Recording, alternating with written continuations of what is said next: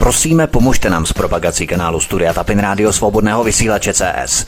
Pokud se vám tento nebo jiné pořady na tomto kanále líbí, klikněte na vaší obrazovce na tlačítko s nápisem Sdílet a vyberte sociální síť, na kterou pořad sdílíte. Jde o pouhých pár desítek sekund vašeho času. Děkujeme. Příjemný, krásný, dobrý večer, dámy a pánové, milí posluchači od mikrofonu svobodného vysílače nebo na kanále Odisí vás zdraví vítek, přeju vám krásný večer. A dnešní hosty, které tady přivítám dnes, je předsedkyně institutu Alena Vytázková. Alenko, vítej, hezký večer, ahoj. Hezký večer vám všem, ahoj. A člen výkonného výboru institutu Aleny Vytázkové Zbyněk Prousek. Zbyňku, vítej, hezký večer, ahoj. Dobrý večer všem. Alenko, my jsme minule rozebírali tvou prezidentskou kampaň, se které se nakonec odstoupila 8.11. se nepodala na ministerstvo vnitra, příslušné petiční archy a tak dále. Podpisy, které si naschromáždila v předchozích měsících, to samozřejmě vyvolalo u mnohých lidí značné rozčarování, u jiných naopak tě pochválili za to, že si držela slovo, že si nedosáhla těch 100 tisíc a čestně si odstoupila z této prezidentské kandidatury, ale my jsme se tady před vysíláním bavili o docela takových zajímavých aspektech, které se právě toho týkaly. Nejenom co do algoritmů, ale i proč si Eh, v podstatě odstoupila a že teď to teprve vychází na povrch v rámci vyřazení těch kandidátů, kteří kandidovali, ať se jedná o pana Březinu, Janečka nebo ti vyše. Teď eh, to celé dává jakýsi vyšší smysl. Eh, mohli by se k tomu vyjádřit, jak na to lidé reagovali po tom 8.11. Tak ono ty reakce byly opravdu různé. Někteří mě vyhrožovali, někteří mě nadávali, že jsem zbabělec, někteří, eh, byl to jeden teda, jeden člověk, jeden dárce, eh, který daroval na transparentní účet tisíc korun, tak je chtěl okamžitě zpátky, takže samozřejmě jsme vše, mu peníze vrátili zpět. Takže ty reakce byly skutečně různé, tak to beru takovou tu část těch negativních reakcí. Zjevně to byli lidé, kteří nevěděli vůbec, o čem ta volba je a možná, že si mysleli, že mě vysílají do šapita ša, jako klauna, který tam bude dál se předvádět bez uh, malé, bez podpory občanů, bez uh, vlastně mandátu, silného mandátu, abych se vůbec voleb mohla zúčastnit. Takže ti to brali tímto způsobem a byli um, zklamáni. Eh, na druhé straně to vyvažovala zase obrovská skupina těch, kteří mě psali krásné eh, maily nebo SMSky a eh, ti se vyjadřovali, že jsou pišní na to, že mě dali podpis a že jsem dodržela slovo, protože je jim naprosto jasné, že s tou malou podporou těch 65 tisíc podpisů, které jsem získala a které si myslím, že eh, byly bezchybné, že tam možná nějaké chyby by se určitě našly, ale mm, že i s tímto eh, mandátem jsem nedocílila toho těch 100 tisíc, které jsem požadovala a že jsem vlastně do tohoto klání nešla. Také pochopili to, že eh, jsem vlastně měla navázané sponzory, bez kterých to nejde, bez peněz nejde dělat kampaň, že sponzoři, s kterými jsem měla smlouvy o budoucích smlouvách nebo dohody, Eh, že budou financovat tuto kampaň, což je 40-50 milionů korun, není to málo, nebavíme se o tisíci koruně. Takže ti byli navázáni právě na ten silný občanský mandát, který dostanu, aby za mnou ti občané stáli a aby mě skutečně podporovali. Takže ta, tato skupina byla opravdu taky velmi silná a mohu říct, že ta byla v obraze, že s tímto eh, mandátem 65 tisíc eh, do tohoto souboje eh, nemohu jít, že bych skutečně získala možná 5-7% pak v tom prvním kole a tím by to skončilo. Utracené peníze a nesmyslné vypětí pro všechny, kteří měli zájem, abych, dejme tomu, kandidovala a v kandidatuře byla úspěšná, ne abych tam byla ten eh, kašpár v tom šapito pro pobavení publika. Rozumím, já bych se no, jenom malinko zeptal, eh, v rámci toho, co jsme se bavili ještě před tím vysíláním, promiň, že tě přerušuju, no. ale těch 65 tisíc, samozřejmě byste ty archy čistili, nějaké podpisy, které tam byly duplicitně anebo nekorektně uvedené, samozřejmě ty šly pryč. Ale myslíš, že i v rámci nebo v kontextu toho, jakým způsobem byly vyřazeni i ostatní kandidáti, že bys byla vyřazená i ty podle téhož algoritmického klíče? Tomu který tam používají. Ano, ano, Vítku, k tomu chci dojít, protože my, jak jsme dělali vlastně ten celkový takový ten hrubý součet, když se to jede, tak jsem měla nějakých 73 666 podpisů. Jo? A nebo podpisu někde, ani to podepsáno nebylo, bylo vyplněno jenom bulkovým písmem. Jo? Takže eh, my po tom čištění, kdy já si myslím, že jsme odstranili takové ty eh, zjevné vady, které jsme objevili my na ministerstvu vnitra, mají možná jiný systém pro kontrolu, mají tam možná desítky a desítky a stovky možná lidí, kteří to kontrolují, takže by tam asi vychytali další, dejme tomu by něco označili, že bylo nečitelné, protože u některých pod, eh, těch řádků, které jsme si mysleli, že jsou v pořádku, tak jsme se taky dohadovali, je to čitelné, není to čitelné, já to přečtu, já to nepřečtu. Jo, takže jsme tam třeba tady tyto, eh, které jsme si eh, nebyli jistí, jestli jsou čitelné, jsme je tam nechávali. Takže je možné, že by dalších 10% z toho množství, které jsem měla připraveno jako očištěné, to je těch 64 643 podpisů k tomu sedmému 11. Eh, eh, takže by tam mohli najít další, které by vyškrkali. A jak jsem to viděla pak to 26., protože jsem berlivě poslouchala eh, tiskovou konferenci ministerstva vnitra, opravdu jsem se, se, zabývám se tím. Samozřejmě, že tím, že jsem do toho nešla, neznamená, že bych se přestala zabývat, o, zajímat o prezidentské volby. Naopak, o to no, lehčeji se mi hodnotí vlastně celý ten postup a jak je ten postup korektní pro ty uh, uchazeče o uh, ten prezidentský post. A tam se musíme pozastavit nad jednou věcí. Eh, kolegové, kteří, můžu říct, bývali, protože jsme vlastně soutěžili všichni, ta, nebo tím sběrem podpisu. Takže já to beru zase na dvě části. Ti, kteří si zajistili podpisy poslanců a senátorů, tak to beru, že to je jiná kategorie, který, kteří se ani nenamáhali oslovit eh, občany, jestli je vůbec podpoří v té volbě. Já vím, že je to velmi náročné po všech stránkách, po psychické, po všech stránkách organizačně, že to je strašně těžké eh, získávat eh, podpisy pod petiční archy, ale tady ti se ani nenamáhali, ani to neskusili. Zkusil to pouze pan Středula který ani neprozradil, kolik nazbíral, jestli nazbíral pět tisíc podpisů nebo 15, já nevím. Jo? A hm, nakonec se e, urychleně zajišťoval podpisy e, senátorů, aby se do těch voleb dostal, tak strašně tam chtěl být. Takže tu skupinu já neberu. Ti to měli jisté, ti měli podpisy senátorů a poslanců a nevím, jakým způsobem by měli uspět u občanů. To bude teď ten další vývoj. Zůstaňme u té skupiny, která sbírala podpisy. A tam se musíme pozastavit nad jednou věcí.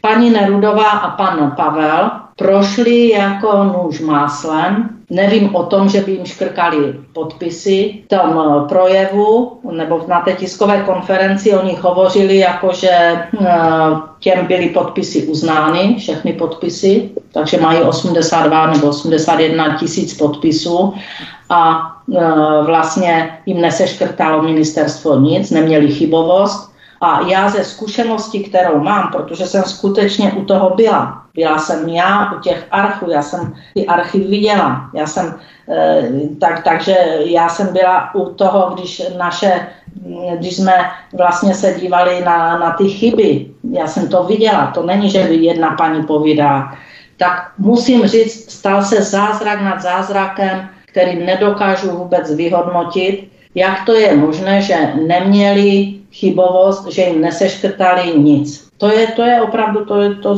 vám zůstane rozum stát. Přitom eh, jim sbírali podpisy také agentury. Mně ne. Já jsem jediná neměla agenturu. Paní eh, Nerudová, jestli se nepletu, tak v počátci v nějakém rozhovoru, když se jí ptali, jak se sbírají podpisy, tak říkala, že neví, že má na to agenturu. Tak, tak jo, je to zázrak nad zázrakem. Takže ti dva těm neseškrkali nic.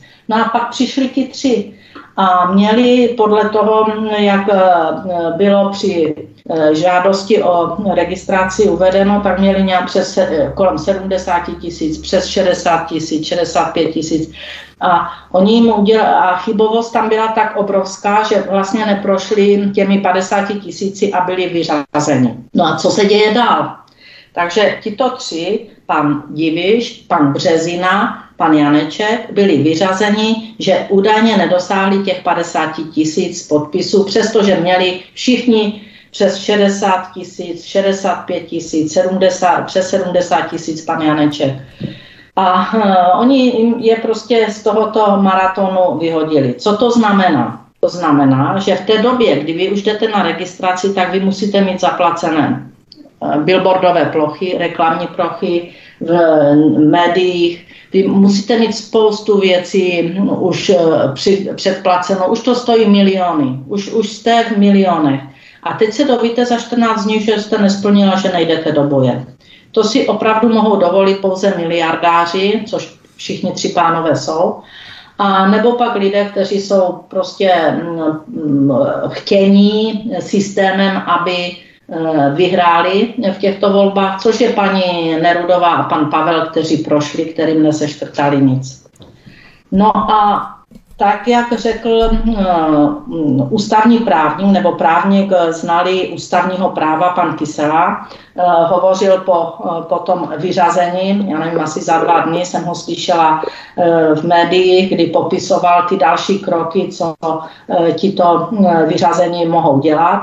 Eh, tak eh, jak eh, žalobu nebo hm, žalobu nejvyššímu správnímu soudu, dokdy musí správní soud rozhodnout, jak bude rozhodovat právě u těchto třech, pokud to podají, zda se bude, hm, zda jim může přepočítávat, jak, jaký je pak další postup. Takže to vysvětloval a zmínil tam jedno nádherné slovo, ale opravdu nádherné a všichni si ho zapamatujte, že se možná bude muset podívat, jaké byly nastaveny algoritmy. Hovořil o algoritmech. A jestli chcete vědět, jak se algoritmy počítají a jaký mají mm, dopad, tak si přečtěte moji knihu Prezident, která vyšla, je v knihkupectvích, ve vybraných knihkupectvých, anebo pak na mém e-shopu na www.institut.av.eu a tam je v oddíle publikace, e-shop a tam ta kniha, včetně dárku, je ještě stále v mání. A tam pan když pan právník Kysela právě hovořil o tom, jestli se nebudou muset přepočítat algoritmy nebo upravit a eh, to, tak, tak mě to zaujalo, že to začalo už teď, protože já jsem počítala, že s algoritmy se bude pracovat, až když se budou sčítat hlasy v, ve volbách, to znamená hlasy voličů a bude se sčítat, kdo teda postupuje do druhého kola nebo naopak pak v druhém kole vyhrává. Takže... Znamená, že doktor Kysela hovořil o algoritmech v rámci sčítání hlasů pouze pro účast ve volební kampani, nikoli pro sečítání ano. hlasů až při volbách jako takový. Ano, ano, ale že už se s algoritmy začalo pracovat teď, takže mě to Jasne. pobavilo, protože jsem si říkal, tak to nejsem napřed o de, délku koňského hřbetu, ale o délku eh, konských hřbetů celého stáda, protože eh, to přišlo podstatně dřív. Dobrý dárek k Vánocům, milí posluchači, pokud se chcete nejenom dozvědět něco o algoritmech, ale chcete také obdarovat vaše blízké dobrou knihou, dobrou kvalitní četbou, určitě si kupte knihu Prezident od Aleny Vytázkové. Já bych se ještě zeptal nakonec, abychom to téma ukončili, protože my tady máme ještě hromadu témat, která musíme probrat v rámci našeho programu. Takže Zbyňku, z toho, co Alenka všechno nastínila ohledně prezidentské kampaně, ohledně volby, ohledně algoritmu, ohledně všech těch záležitostí, které protkávají eh, celé to dění, myslíš, že je tam vyvíjený určitý zákulisní tlak pro to, aby byli takzvaně odklizení nepohodlní kandidáti a utkali se pouze takzvaní titáni. Probíhal by souboj titánů v druhém kole, zejména tady mezi Andrejem Babišem a potom buď Tetou Danuší pod vlivem ne Meruňkovice ani Slivovice, ale Danušovice, nebo Petrem Pavlem, že v podstatě to je ten základ, se kterým musíme kalkulovat co do druhého kola prezidentských voleb. Myslím si, že to řekl naprosto správně. Já jen úvodem se omluvím, omluvím jak nám navzájem, tak i našim, našim posluchačům za můj hlas. Jsem jak kdyby byl bodrý puberták, ale já jsem tak nastydlý, že se pak těžko vyjadřuju. Ale nicméně eh, je to takový, bude to určitě, určitě slyšet, takže tolik na úvod a eh, hned tady na tu otázku, přesně jak to říkal, já si myslím, že nemůžeme vyloučit v žádném případě, že ty, že ty volby, budeme říkat, jsou předem napasovaný na, na vítěze, nebo kdo by měl ty volby vyhrát. Dokonce jsem slyšel jednou od jednoho člověka takový takovej bonton, že e, volby se nevyhrávají, do, vole, e, do voleb jsou vítězové vybírání. Jo, tak já v tomhle tom duchu, neříkám to až tak doslova, takže si myslím, že to tak je a dokonce si myslím, že, že je v podstatě úplně jedno, jestli vybereme toho nebo onoho, protože ti kandidáti, ti, ti tři, jsou tak e, postavení, že v podstatě pro, jak bych to řekl, opravdu široce laickou veřejnost působí jako, působí jako navzájem si kandidáti, ale myslím si, že pro ty temné síly je to vlastně úplně jedno, kdo to vyhraje, ať to vyhraje první, druhý nebo třetí, jak říkáš, teta Danuše, či, eh, jak bych to řekl, pro americký fanatik nebo, nebo Andrej, že to bude ve, ve finále pro nás jako pro lidi naprosto stejné. Já, chybí tam ještě jeden eh, pan Fischer, čili eh, jsou to čtyři, kdy je naprosto jedno, kdo z nich vyhraje prezidentské volby a je to jedno jak eh, oligarchům, kteří to podporují, tyto volby samozřejmě, finančně myslím, ale je to jedno i ehm, těm globalistům, protože všichni splňují tyto požadavky globalistů a Eh, de facto eh, je úplně jedno, kdo z těch čtyř vyhraje. A ti ostatní budou silně upozaděni mediálně a lidé de facto volí toho, koho vidí nejvíc na billboardu, koho vidí nejvíc v médiích, koho je nejvíc slyšet a eh, jak říkají, toho známe.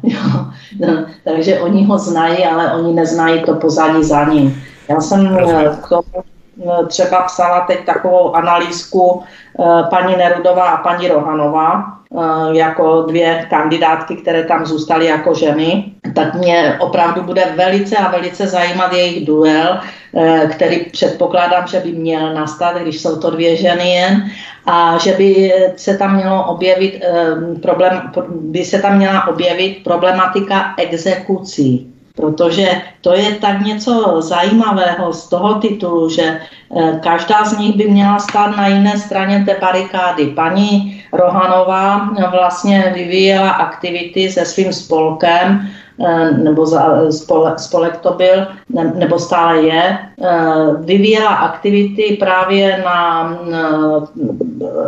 ochranu nebo na no, ochranu těch eh, občanů, kteří se dostali do exekucí dokonce neoprávněně. Takže ona se zastávala tady těchto předlužených eh, lidí eh, z toho důvodu, že u nás je skutečně ten systém nastavený hruzostrašně, protože jistina je jedna část, ale to, co je nad jistinou, to příslušenství je v tisíci násobcích vyšší a mají z toho obrovské příjmy nejen exekutoři, kteří jsou u nás soukromí, ale samozřejmě i celá škála kolem toho, ať už advokátů a dalších a dalších institucí, kteří, které z toho mají obrovské peníze a vydělávají vlastně na té chudobě. To je ta, podle mě v hrubých rysech Rohanova. Na druhé straně Nerudová v hrubých rysech její manžel je spolumajitelem nebo je partnerem advokátní kanceláře, která se právě dluhy zabývá, eh, vydělávají, já nevím, miliony, já myslím si, že miliardy mají obrat, eh, nevím, z té činnosti, jestli jenom na těch dluzích. A samozřejmě, že zajímavá je také jeho, no, jeho angažma asi před 10-13 lety, kdy byl místo předseda na ÚHOSu, Úřad pro hospodářskou soutěž, a e, tam e, zjevně došlo k nějakým nesrovnalostem v době, kdy Evropská komise e, přijela šetřit energetické firmy, mezi něma byl i ČES a další, za kartelové dohody v cenách. A zjevně tato zpráva, že přijedou, unikla z úhosu a tady toto šetření i celá komise se podívovala, jak je možné, že, že to uniklo Takže byl z toho skandál a samozřejmě, že pak skončila pokuta na nějakých pár tisících, protože se nic neodhalilo. Ano, rozumím. Mně se na těch exponovaných pozicích právě když někdo nikam kandiduje líbí, ať to byli ministři zdravotnictví za dob covidu, Vojtěch Adam, Jan Blatný anebo Petr Aremberger, tak na něj vyplavaly třeba ty baráky, x desítek nemovitostí, které měl, na které zapomněl, které zapomněl uvést v tom daňovém přiznání a tak dále. A třeba i v rámci prezidentských voleb, tak na ně vyplavou vždycky ty kostlivci, eh, kteří by normálně zůstali skrytí, pokud by se neucházeli o takovou exponovanou pozici, tak to se mi na tom hrozně líbí. Ale mě naskočila ta myšlenka ohledně Andreje Babiše. O něm se sice tvrdí, že je to solitér, ale myslíš, Alenko, že s Andrejem Babišem mohla být učiněna zákulisní dohoda, že bude odklizený na post prezidenta, kde nebude mít takové kompetence, jaké by měl, kdyby nastaly předčasné volby a kdyby byl premiérem České republiky, eh, což by jistě nepochyby byl, jistě by zvítězil v rámci volebního klání, pokud by ústavní soud eh, nezasáhl podobně jako před eh, posledními parlamentními volbami. A Andrej Babiš by mohl současné pěti koalici zatápět mnohem výrazněji než na postu prezidenta prezidenta a že to byla taková jakási zákulisní dohoda. Andrej, my tě budeme tolerovat na postu prezidenta, tam nám nebudeš škodit tak, jako kdyby si byl premiér. Já bych tomu věřila. Já, by, já, bych, věřila, já bych věřila, že tady v těchto uh, kuloárech nějaké dohody se určitě dělají a e, tady tato divoká hra proti, všichni proti Babišovi je prostě nesmysl. E, jak můžou jít e, proti Babišovi bez argumentu, jenom protože to je Babiš. A to, to naopak se vzbudí ještě větší podpora u občanů při volbách a ten tlak je skoro až předpokladem toho, že může být v zákulisí dohoda, my tě uděláme prezidentem a my si tu pak budeme vládnout a dohromady nám to půjde tak pěkně, jako nám to šlo když, se, když sociální a ANO byli ve vládě, tak jim to pěkně šlo a ještě před pár lety pan Babiš vykládal, jak ODS a, a eh, ČSSD a on říkal sociální, eh, jak kradnou, všichni kradnou a a nakonec s něma sedí ve vládě, takže vidíte, že ta politika je o něčem jiném a ty dohody klidně mohou být. Fajn, my si hrajeme písničku a potom už se budeme věnovat dalším aktualitám, které tady máme na programu. Od mikrofonu vás zdraví Vítek na svobodném vysílači nebo na kanále Odyssey. Spolu s námi našimi hosty zůstávají Alena Vytázková a Zběněk Prousek. Hezký večer. Od mikrofonu svobodného vysílače nebo na kanále Odyssey vás zdraví Vítek. Spolu s námi našimi hosty zůstávají předsedkyně institutu Alena Vytázková a člen výkonné rady institutu Alena Vytázkové Zběněk Prousek. Alena Vytázková, nejprve začněme aktualitami kolem energie. Firmy, kterým končí fixace energií do konce roku, začnou od ledna krachovat. Nebudou schopné zaplatit astronomické částky za energie.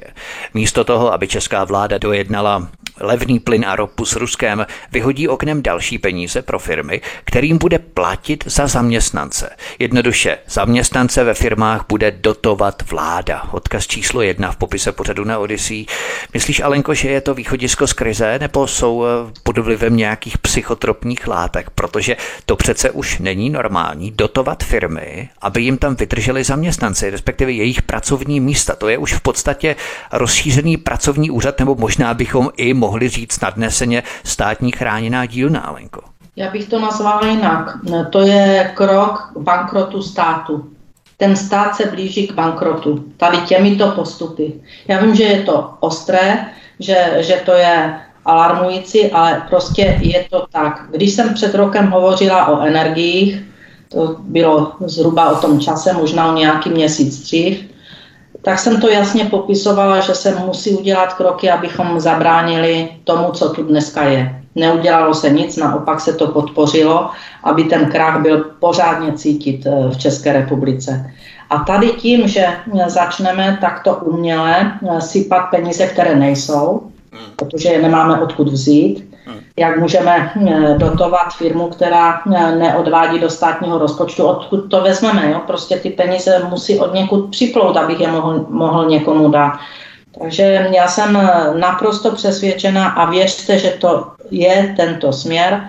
Blížíme se k prvnímu kroku bankrotu našeho státu. Všechny predikce, tak jak je dneska uh, vidíme, ale neuvědomuje si to spousta občanů, protože berou, že státní dluh je něco, co je nezajímá, hlavně, že dostanou podporu. Já tomu rozumím, oni tu podporu potřebují, protože potřebují žít a když nemohou pracovat a vydělávat peníze ale tak slušné peníze, aby nemuseli žebrat na příplatek, aby jim někdo dal, aby mohli si rozsvítit doma nebo zatopit, tak aby vydělávali slušně. Když toho, toto jsou zbaveni, tak jsou pak vděční za každý, každou žebračenku, aby přežili. Ale ten stát, jestli dělá tyto kroky, ne jestli, ale on je dělá, to všichni vidíme v přímém, v přímém přenosu, tak se skutečně blížíme k bankrotu státu. No a co to bude znamenat? To pak postihne všechny. To akorát oligarchové to budou umět zvládnout, ale ten zbytek to prostě nezvládne. E, ti bohatší, e, tím nemyslím ti hodně bohatí, těch se to nedotkne. To vidíte stále na e, pařížské ulici v Praze, že před obchodním domem Louis Vuitton stojí fronta Eh, lidí, kteří si tam jdou nakoupit a pouštějí je po několika, protože ten obchod je plný. A, takže tady těch se to nedotkne. Ale ta střední vrstva opro, obrovsky schudne a ta uh, chudá vrstva, tak ta, ta prostě to budou žebráci. A bankrot státu znamená, že, že přijdeme o úsporu, přijdeme o všechno. Je to uh, zhruba uh, verze, ta malá verze uh, Řecka. A tady toto je ten směr. Jo? To teď je, že se budou dotovat místa, kde se nebude vyrábět, kde nebude vytvářeno HDP, tím pádem nebude vytvářen zisk, nebudou odvody do státního rozpočtu. To je prostě bankrot. My dneska už máme téměř 3 biliony e, dluhu jako stát. Ano, a stále se zadlužujeme. Může nastat situace, že budeme označeni bankovními, bankovním sektorem jako země, které se už dál nemůže půjčovat, protože nebudeme schopni to eh, hm. vlastně splatit. Ano. Dluhová a... služba je tak velká, že, na, že nevyděláváme už ani na dluhovou službu. Tak jak, jako my se opravdu řítíme tímto způsobem jednou větou bankrot státu. Tak a pokud nebudeme mít čím splácet, tak se budou skupovat nemovitosti zahraničními bankovními kartely, korporacemi hlavně půda a nemovitosti budou všichni vlastnění kýmsi v zahraničí. Nám nic opravdu nebude patřit. V podstatě bude se tady dodržovat takový klíč, který se dodržoval vždycky v každé civilizaci. Ti nejbohatší budou bohatnout, ti chudší budou chudnout. Zbyněk Prousek, například Olaf Scholz, když se podíváme do zahraničí, tak Olaf Scholz v Německu chce obnovit hospodářské vztahy Německa s Ruskem. Emmanuel Macron dokonce žádá, aby NATO poskytlo Rusku bezpečnostní záruky. Joe Biden garantuje, že NATO nechce jít s Ruskem do otevřené konfrontace. Ano, jenom u nás ještě vláda zpívá tu ukrajinskou a vyrábí větší a větší dluhy, jako tom hovořila Alenka, vysílají stále silnější signály, když v okolních zemích začínají procitat. Je to tak, Spinku, že naše vláda bude jako jednou z posledních spolu se Slovenskem a možná i Polskem, kteří budou se setrvačnosti stále vysílat signály. No, Vítku, já nejsem rozhodně mezinárodní politik, ale myslím si, že to, co jsi říkal, eh, zaprvé to sdílím, ten názor tvůj, absolutně ve všem. Myslím si, že Německo si začíná čím dál více uvědomovat, že německá říše je ohrožena americkou říší, že Americe vůbec nejde o to, aby nebo Americe vůbec nejde o to, co hlásá, ale že v samotné podstatě šlo o to e, ekonomicky oslabit, ne zrujnovat Evropu a pak její, její, jak by to řekl, její ekonomiku lehce sežrat, protože se dva perou, třetí se směje. Čili myslím si, že ten plán americký, nebo nemůžu vyloučit, že takový plán americký existuje, že když se dva perou, tedy Rusko a Evropa, tak třetí profituje, protože si myslím, že příčinou tady toho byl, byl přesně obráceně, tedy americký strach z toho, že Evropa se s Ruskem zkamarádí v úvozovkách, nebo budou to perfektní obchodní partneři, budou spolu obchodovat, čili budou mít navzájem skoro všechno a to znamená, to by potom ten třetí utřel nos. A to si myslím, že američani nemohli dovolit, tak, tak nastoupili na tu propagandu, na tu vlnu vysíla, vysílání, na, který, na který, kterou jsme víceméně skrze Ukrajinu mohli, mohli vidět. Já si myslím, že to právě ta Ukrajina byl jen takový zástupný problém. Ale v tomhle tom všem, co tady říkám, nechci být široký, protože to bych se do toho sám zamotal, ale myslím si, že opravdu je našlápnuto k tomu, že ve finále velmoci jako je Rusko a ve finále velmoc jako je, jako je Německo, mm, lomeno Francie, tam je to furt takový sporný mezi nimi, aspoň já to tak vidím jako like, absolutní like, tak se ve finále s tím Ruskem opět obchodně dohodnou, protože prostě bez Ruska to nejde. To si může tady každý říkat, že jsem eh, pro ruský šváb a nevím co, všechno mi to nezajímá. Prostě eh, z hlediska zdravého rozumu to bez Ruska nejde, takže ono to podle mě s tím Ruskem zase půjde a e, může to být zajímavý. A potom se dostáváme k tomu, co, co jsi říkal ty na závěr, že ti naši kašpárci zase budou za šašky, jak to bylo v té pohádce, jak tam na, na, na, na, na tu Marfušu znali, na, na, na, na, na, na je to, tak takhle přesně dopadnou. Budou to šašci světa, oni to jsou šašci světa pro svět a teď to budou tuple šašci. Čili e, myslím si, že je i právě v takových těch zákulisních politických hrách, tím se dostávám podprahově k tomu, o čem tady mluvila Alenka, že už je připravena jakási nová vláda, čili e, řekl bych, e, ne nová vláda v samotné podstatě, ale výměna, výměna když to řeknu vulgárně, ksichtů, aby ti lidi viděli, že to je jako tady nějaká takzvaná demokracie, že se jakoby něco děje, tak se ty lidi, ty, ty davy, to, ty zbíračované davy se uklidní tím, že se ksichty vyměnějí, loutky, loutky které doposavat hráli divadilko, jejich loutkovodí vyhodějí, obětují je, hodějí na smetiště dějin, na smetiště loutek, nasadí tam jiné loutky a bude se hrát dál. A tady bych jenom ukončil tím tou, tou úvahou, že když, když jste tady hovořili s Alenkou o bankrotu, tak uh, jediná uh, nebo obvyklá cesta z bankrotu je tzv. konkurs a já si myslím, že, je, že to není žádná chyba naší tzv. vlády ani našich mocipánů, řeknu lidově, ale je to cíl, to není chyba, to je plán, to je program, to je sofistikovaná činnost, aspoň tak to vidím já, je to můj názor, a je to názor, je to, je to, vidím, v tom, vidím v tom právě ten cíl přivést tu republiku do konkurzu. A konkurs je v podstatě, když to řeknu hodně a hodně laicky, jiná, jiná verze, je to jakási obdoba exekuce, čili v konkurzu si rozcupují majetní tu, tu, tu firmu nemohoucí, rozporcují jako medvěda a to je si myslím, že je právě cílem, takže tady zůstane jakási státní hranice, protože není potřeba s ní hýbat, ale v podstatě to bude jakýsi pomyslný plot, kde budou český eh, nemajetní otroci pracovat ve prospěch cizích, cizích nadnárodních monopolů a tak si myslím, že k tomu se to právě připravuje. Dobrá. A nebudu široký, tečka. Ale nevytázková, já právě navážu na to, o čem hovořil Zbyněk. Evropští představitelé v kulárech obvinují americkou administrativu prezidenta Joea Bidena z toho, že na válce na Ukrajině nepokrytě vydělává, zatímco Evropa ekonomicky krvácí. Odkaz číslo dva v popise pořadu na Odyssey. Na alternativě o tom hovoříme už řadu měsíců, že nejvíce se na tom pakují američané. Opět eh, objevují Evropané Ameriku? Amerika jako velmi úzce spolupracuje s Ruskem i přes toto období. Ehm, navýšila obchod v miliardách eh, dolarů, eh, dováží k nám LNG nebo do Evropy a teď už úplně mm, jasně prosakuje, že část toho LNG je ruské. To, je, to už je v kulárech lidi, kteří se kolem toho, nebo kteří se o to zajímají, tak už to je úplně jasné.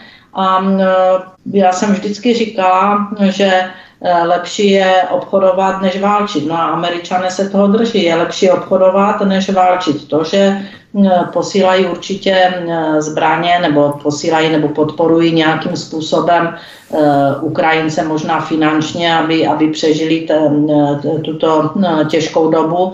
To asi jim pomáhají nějak finančně, taky je to stojí peníze, nejenom, že na tom vydělávají, ale určitě ten obchod upřednostnili před rozbroj, tak jsme to postavili proti Rusku, třeba Česká republika, jak jsme se postavili protože jednou konflikt skončí. A jakmile skončí, tak budou mírová řešení nebo konflikt skončí tím, že začnou mírová řešení a začne samozřejmě e, taky se rozvíjet znovu e, ekonomika, hospodářství, pokud k tomu dojde, pokud to neskončí skutečně zatažením ještě větší železné opony, než byla před sametovou revolucí. A pokud se vlastně ten východ opravdu od západní Evropy ne, neoddělí tak silným způsobem, že ta západní Evropa teda bude skomírat nad nedostatkem surovin, nad nedostatkem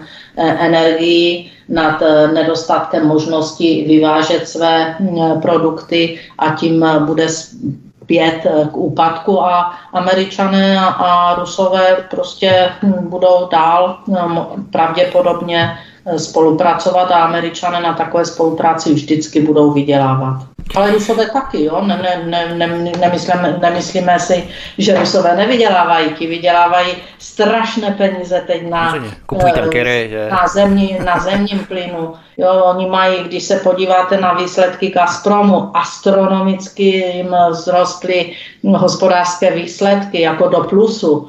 Um, takže oni na, tady na této politice, kterou vyvolala Evropa, nedostatku energií, jo, zemního plynu, eh, tak oni na tom začali opravdu neskutečně vydělávat. Neskutečně. A američané také. Takže tady... Evropa se usankcionuje k smrti, ale velmoci na tom budou samozřejmě vydělávat, tak jak jsem to nastínil dříve, že nejbohatší budou bohatnout, nejchudší budou chudnout. Eh, Vítku, úplně přesně tak to je. Úplně přesně a eh, je fakt, že eh, lidé jako nemají možnost si všechno ověřit, že to tak je, spoustě věcem nerozumí, věří některým propagandistickým řečem, které slyší, dejme tomu, ve veřejnoprávních médiích, kde nejsou všechny informace relevantní. Eh, tak eh, na druhé straně se zase nemůžeme divit občanům, že věří tomu, že, že se to všechno zvládne, ono se to nezvládne. Tak, jak se chováme, tak to nemůžeme zvládnout. To bychom se museli začít jinak chovat. Třeba, jak si řekl, jako Němci, protože ti už začali pragmaticky dávat na první místo Německo, německé firmy, to taky je vidět v tom, jak, jaké dávají ten stát je bohatý, podstatně bohatší teda než Česká republika, jaké podpory a východiska dává vlastně svým občanům, svým firmám, ale je to neufinancovatelné, pokud se bude pokračovat takto dál. Ani v Německu to je, není ufinancovatelné. Zbigněk Parousek, pojďme se podívat dál, tentokrát také do České republiky. Česká vláda postupuje dál v likvidaci svých vlastních občanů. Každé páté domácnosti už měsíčně chybí tisícovka na osobu. Češi už šetří víc než lidé v okolních zemích. Odkaz číslo 3 v popise pořadu na Odyssey. Takže nejen firmy, ale ruku v ruce s tím i běžní obyvatelé se budou potácet ve stále větší krizi. Kromě toho, že pětině domácností chybí na konci měsíce v průměru tisíc korun, dalších 40% domácností takže je od výplaty k výplatě a problémy má i střední třída počet Čechů, kteří se dostávají do finančních potíží roste. Myslíš, že tohle naplno pocítíme zejména od nového roku, kdy firmy budou krachovat kvůli konci fixace cen energie? Už se o tom stále více hovoří, třinecké železárny a tak dále. Lidé přijdou o práci a na pracovních úřadech budou enormně stát zatěžovat ještě víc, takže se tohle všechno znásobí. Mně to přijde jako naprostá demontáž a destrukce národních států, nebo respektive českého národního státu, jak to Alenka hovořila o bankrotu. Stále se k tomu vracíme, Zbyňku. Ano, je to přesně tak. Já si myslím, že tady ušetříme celou řadu, eh, celou škálu vysílacího času, protože já to taky tak vidím. Já jsem už to tady dneska říkal. Je to, já v tom vidím jednoznačně plán. Je to prostě plán na likvidaci všeho českého nebo všeho českomoravského, je to plán na likvidaci suverenity, je to plán na likvidaci ekonomické samostatnosti, prostě je to plán na likvidaci ve finále státnosti. Já tvrdím, že vlastně zrádná takzvaná vláda, čili loutky, loutky politického režimu, které jsou u moci, si myslím, že to dělají sofistikovaně, promyšleně, veřejnost nebo skupina, velká skupina veřejnosti jim nedává, že to jsou prostě nevzdělanci, hlupáci a tak dále, a tak dále, fialový hnus a tak dále, a tak dále. Já si myslím, že oni velmi dobře vědí, co dělají, že to nejsou rozhodně žádní hlupáci. V podstatě když by si, někdo, kdyby si nějaká cizí mocnost vybírala e, velmi kvalitní e, diverzní skupinu, tak si myslím, že by uspěli všichni naprosto na jedničku s jezdičkou. Oni tu diverzní činnost tady, tady dělají velmi, velmi, velmi, jak se dneska říká to slovo, sofistikovaně, myslím, že to tak je. Takže já si myslím, že říkáš Vítku, že po Vánocích teď nám ještě jakoby oni říkají, necháme ještě těm zvířátkům nějaký ty Vánoce udělat a pak to, pak to zatnem. Takže si myslím, že celá, že taková, taková, takový ten úder, ten úder té všestranný bídy bude opravdu, když nej, nejdíl, tak k 1. únoru, já si myslím, že mezi Silvestrem a, a v průběhu toho lena se to začne, ten led začne praskat, nebo to sklo začne praskat, začne to, se to různě rozpadat, ale myslím si, že 1. února už nebude po ledu ani památky, už tady bude jenom ta břečka, jenom ta voda, jenom ta, ta voda neštěstí, která v podstatě každý, každý se v té vodě neštěstí namočí, někdo víc, někdo míň, ale převážná většina národa nejsou miliardáři, ale normální lidi, takže si myslím, že, že cíl, nebo, nebo ano, cíl bude takový, že zmizí střední třída, vznikne obrovská, velká, velká skupina nebo celoplošná e, sorta nebo skupina jakýchsi bídá, bídníků, ne bídáků, bídníků, zbídačených lidí. Myslím si, že přijdeme o 70, 80 nebo 100% veškerých svých úspor, takže to, co jsme si prostě normální lidi našetřili jako nějakou rezervu, každý normální člověk měl nějaký 60-70 tisíc jako rezervu pro nějaký prostě mimořádný případ, tak o ty pochopitelně přijdeme. Prostě dopadne to tady, dopadne to tady špatně. Eh, je, akorát je pro mě smutný, že to, že to eh, se tak děje cíleně z hlediska politické skupiny, to eh, přes veškerou, jak bych to řekl, trpkost a kyselost umím, umím pochopit, protože i diverzant prostě má nějaké poslání, ale že to neumí pochopit ten široký ovčín, že ty lidičky pořád cinkají těma zvonečkama, pořád ty hlavičky mají dolů a pořád si myslí, že je tady socialismus a že se o ně někdo postará a že to to pan Fiala tak nenechá dopustit a on se o nás někdo a ono to nějak a ono to bude a ono to nebude. Prostě tohle, to, tohle to pochopit neumím a myslím si, že to ani nikdy nepochopím. Já bych možná chtěla jenom, aby občané si uvědomili, jaký je postup. Jo? Postup bude, že eh, se začnou snižovat počty státních eh, zaměstnanců kteří, a agent, které jsou nadbytečné, protože na ně nebudou peníze. Eh, peníze budou chybět ve školství, peníze budou chybět ve zdravotnictví, to znamená na lékaře, vůbec na ten systém, na léky. Jo? Takže tam začne ten, eh, že se začne hovořit o tom, že jak to bude z důchody, možná, že se zastaví a upraví valorizace důchodu. Prostě půjde to tímto směrem jako šíleného šetření a e, nedostatku e, personálu v nemocnicích a zdravotní péče. Takže tam, tam to začne, ne, že to najednou praskne a, a teď e, jako co, nebudeme mít peníze, které jsme si našetřili. To je další záležitost, ale nám budou chybět služby, které potřebujeme ke svému životu. Takže to je jenom na doplnění a to začne velmi brzy, však si toho všimnete. Protože Institut Aleny Vytázkové se primárně věnuje vymáhání práva a spravedlnosti, pojďme se teď podívat na jeden zajímavý případ spíše systémového zaměření. Ministr spravedlnosti Pavel Blažek, ODS, poslal do připomínkového řízení hotový návrh novely zákona o státním zastupitelství. Jenže návrh vyvolává velmi negativní reakce u samotných státních zástupců v čele s Igorem Střížem. Odkaz číslo 4 v popise pořadu na Odyssey.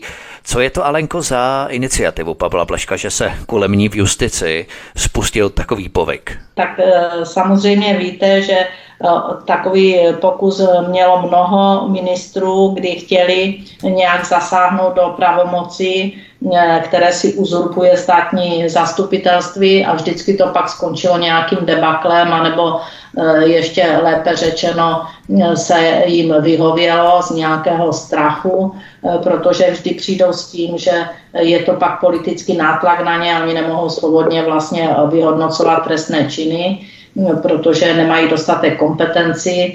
To už je taková úsměvná hra a myslím si, že i tato úsměvná hra skončí tím, že to nepřinese vůbec nic a že to naopak posílí státní zastupitelství a že jim opět nenastane povinnost pracovat tak, aby byli zodpovědní za své činy opět to zůstane, že je to jejich právní názor a to Eldorado tu může probíhat dál. Zbigněk Prousek, největší třecí plochy vyvolává způsob odvolávání a jmenování nejvyššího žalobce.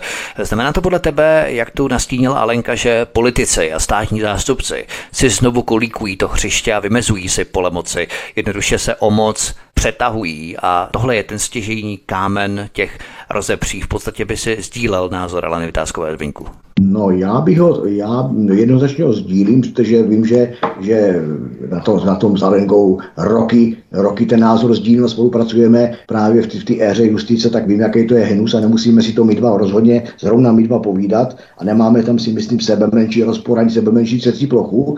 Já bych tady spíš jenom tomu doplnil další rozhled, nebo další, další názor a to je ten, že že se eh, poslední dobou, řeknu posledních půl roku, tu a tam různě útržkovitě setkávám s takovýma ani ne informacemi, jako spíš pod informacemi, které mi nikam nepasovaly, ale když se nad tím zamýšlím, tak mi to dává takový celek a to je ten, ten celek je pro mě v tom, že že my všichni víme, kdo máme rozum v hlavě, že tady ta vláda je loutková, je nesvéprávná, pouze plní rozkazy z Bruselu. A já si myslím, že to je to jádro pudla, protože ono totiž, jak, jak si e, i ten Bru, já si myslím, že i ten Brusel, e, a čím dál více na tom jakoby ujišťuju, tlačí, tlačí na tu, nebo ukládá rozkazy a pokyny ty loutkové vládě, tady s tou justicí takzvaně něco dělat, protože už to, už ten, už ty výkaly tečou až do toho Bruselu, ten smrad ten justiční smrad nebo ta, ten smrad z nedovolání se práva a spravedlnosti, z toho maření práva a spravedlnosti, ať už úmyslného nebo nedbalostního, ať, ať chceme nebo nechceme, do toho Bruselu prostě smrdí. Lidi tam píšou, když se obrací na Evropský soud a tak dále a tak dále. Ono zase už to není úplně jako před 50 lety, ty lidi se prostě snaží, aspoň snaží těch svých práv dovolat. E, přeci jenom nejsou úplně ze 100% tady ty ovce, je tady ještě pořád hodně lidí, který bojuje za ty svý práva. A to stačí, těch pár procent stačí na to, aby ten, aby ten obrazně řečeno Brusel byl v té v v krabici, v krabičce, v té sekci justice znepokojený a myslím si, že tam jsou určitý tlaky na to, na toho, na toho řeknu pomysleně Fialu, udělejte si už tam něco, udělejte si tam pořádek. Protože, a tím si myslím, že by že nemůžeme vyloučit už takhle, už jenom to, že se o tom mluví, že se mluví o tom, že se eh, připraví, že se eh, mluví o novele stát, zákona o státním zastupitelství, o novele, jak říkal Alenka, už se tady o tom mluvilo moc krát, vždycky to šlo ze stolu, ale ve finále se můžeme i připustit, eh, že můžeme i to, že se opravdu ta, ta simička kolem státních zástupců může trošičku, trošičku, trošičku stahovat, protože čeští státní zástupci jsou pro Brusel naprosto nepodstatný hmyz. Oni si jenom myslí, jak jsou důležití, jak musí mít minimální plat 100 tisíc a více, jak jsou, jak, jsou, jak jsou stát ve státě a tak podobně. Ale když stát pro Brusel není nic, tak tím spíš nějaký úzké okruh státních zástupců, jako jakási sekta v rámci toho českého státu, z pohledu Bruselu, tak jsou to jenom červy. A myslím si, že pokud by tam taktovkou z Bruselu někdo dal, dal tomu zelenou, takže pan, že minister Blažek, ne protože to je Blažek, ale že má k tomu zelenou, tak by byl schopný tento zákon prosadit. A já si jenom v koutku duše, jako, jako malý dítě k Vánocům Ježíšku přeju, aby se mu to aspoň z 50% povedlo, z 10% povedlo. Zaprvé by to byl takový jakýsi, jakýsi zlom, byla by to prasklina, ty jejich skořepíně zapouzřenosti, letitý totalitní zapouzřenosti státu ve státě, že, že, že těm státním zástupcům by se v té ulici objevila prasklina, nebo želivý ulici objevila prasklina. A kdyby se tam povedlo to, že tam, že víme, že teďka se to, nebo připomínám našim posluchačům, že ta novela zákona o státním zastupitelství počítá s mandátem maximálně 7 let pro státního zástupce, a to včetně nejvyššího státního zástupce. Dokonce počítá s tím, s tím, že nejvyšší státní zástupce může být kdykoliv bez udání důvodu odvolán vládou. Čili to je, to je obrovský zásek. Kdyby se podařilo jenom 50% z toho udělat, čili buď těch 7 let, nebo kdykoliv ho odvolat, tak si myslím, že by to byl obrovský, říká pan Fiala, signál k tomu, že ulita praskla, že tam je džubek a potom o toho džubku se můžeme rozvíjet dál. Ale myslím si, Dobrá. ale to nejsem idealista, že, že už opravdu, že ta schrnilost je už známá až v Bruselu a že ať, a to vůbec teďka ta doba, která, která nás jakoby čeká, právě ta doba napětí, nepokojů a tak dále, a tak dále, tak je potřeba, aby ve státním, ve, stát, ve státním zastupitelství byl pořádek. Takže si myslím, že teď je to taková doba, že si nedovolím hodnotit, jak to dopadne, ale v každém případě je dobře, že se o tom znova mluví a myslím si, že ten leden únor by mohl ledas to ukázat. Alena Vytázková a Zbyněk Prousek jsou hosty u nás na svobodném vysílači od mikrofonu vás zdraví vítek také na kanále Odyssey. Dáme si písničku a po ní budeme pokračovat dál. Tentokrát návrhy Nervu. Hezký večer. Od mikrofonu svobodného vysílače nebo na kanále Odyssey vás zdraví vítek. Spolu s námi našimi hosty zůstává Alena Vytázková, předsedkyně Institutu Aleny Vytázkové, stejně jako člen výkonné rady Institutu Aleny Vytázkové Zbyněk Prousek. Alena Vytázková, Národní ekonomická rada vlády NERV, vydala balík doporučení, jakými kroky by mohl kabinet zlepšit hospodaření státu a jeho vyhlídky. Klasicky, aby byly peníze pro Ukrajince a válečný přískot, musí se vzít Češi u úst a utáhnout opasek. Odkaz číslo 5 v popise pořadu na Odyssey. Můžeme si tu například přečíst posunutí věku odchodu do penze a jeho svázání s očekávanou dobou dožití, aby se neprodlužovala doba, kterou lidé tráví v důchodu. Takže oni u každého člověka stanoví očekávanou dobu dožití, aby důchodce nežil moc dlouho asi a nebral si moc peněz na důchod. Myslíš, že je to správná cesta, kde ušetřit peníze, Lenko? Eh, cesta to je absurdní, ale bohužel jediná, protože kde chcete ušetřit peníze, než eh, na občanech, na eh, té velké skupině, na jednom to neušetříte. Takže odchod do důchodu, že ho zvýší, že ti lidé nebudou schopni už vůbec vykonávat tu práci, že budou šikanováni v tom zaměstnání, když tam budou muset zůstat a bude jim 65 a, a budou skutečně vyčerpání. Ne, je to podle profese.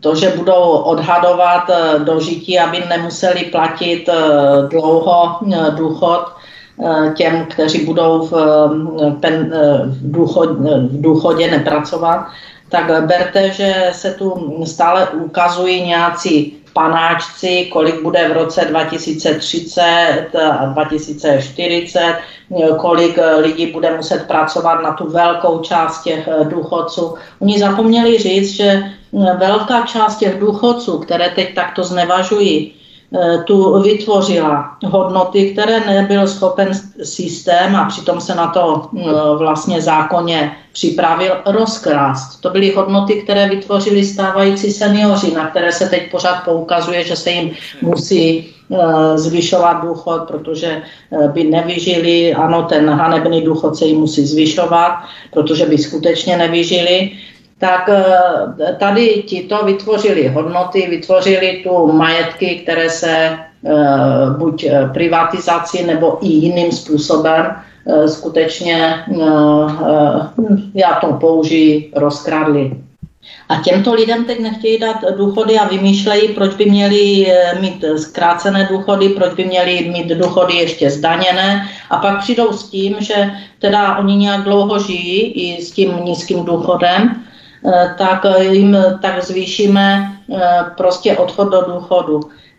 Tady bylo počátkem 90. let asi 80 miliard v takzvaném fondu, eh, důchodovém fondu, kde se tyto peníze oddělovaly od státního rozpočtu, kde příjem do státního rozpočtu šel právě z toho důchodového na tento fond, kde se na to nesmělo sáhnout, to se nesmělo rozebrat v, ve státním rozpočtu. Ten fond se zvyšoval těmi odvody těch pracujících, teda nám námi, kteří jsme v té době pracovali.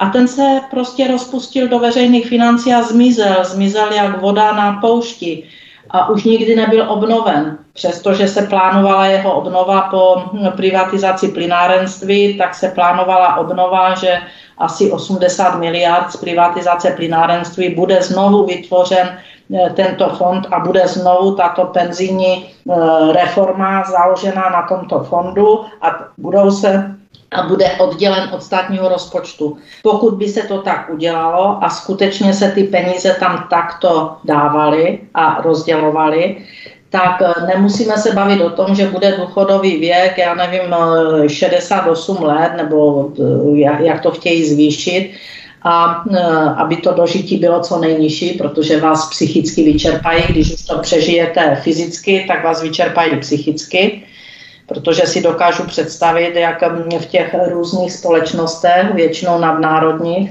jaký je hlad po 70 eh, letém zaměstnanci hmm. nebo 65 letem důchodci. Eh, ta, je to, je to eh, podle mě proces, který je diskriminační vůči starším, seni, vůči starším lidem, seniorům tak vzniká tady jakási hymna českého důchodce. Až si pro mě přijdou funebráci, nebudu doma, budu v práci. Bohužel se to stává jakousi realitou tady v České republice. Zbyněk Prousek, dále se to můžeme třeba například dočíst. Zpomalení růstu důchodu a zrušení příspěvku za vychované děti, které vláda schválila od příštího roku. Zrušení státní podpory stavebního zboření. Snížení slevy na jízdném. A například na příjmové straně má jít třeba o školné na vysokých školách, zvýšení daně z příjmů fyzických osob, tedy u všech prostě si stát urve ještě víc z naší výplaty ještě předtím, než ji vůbec dostaneme. Dále zvýšení daně z nemovitosti, čili trestání za to, že jsme si vůbec dovolili vlastnit barák, který jsme si už jednou koupili, tak za to budeme pikat a solit každý rok ještě víc. Nebo byt, samozřejmě nemovitost. Byt, jo, ať si, byt, ať si jako, lidé uvědomí, nemovitost, že to jenom majitelé eh, domku, že to jsou tak, víc, co mají ten uh, jednopokojový byt. Dále zvýšení sazby DPH u některých položek a tak dále.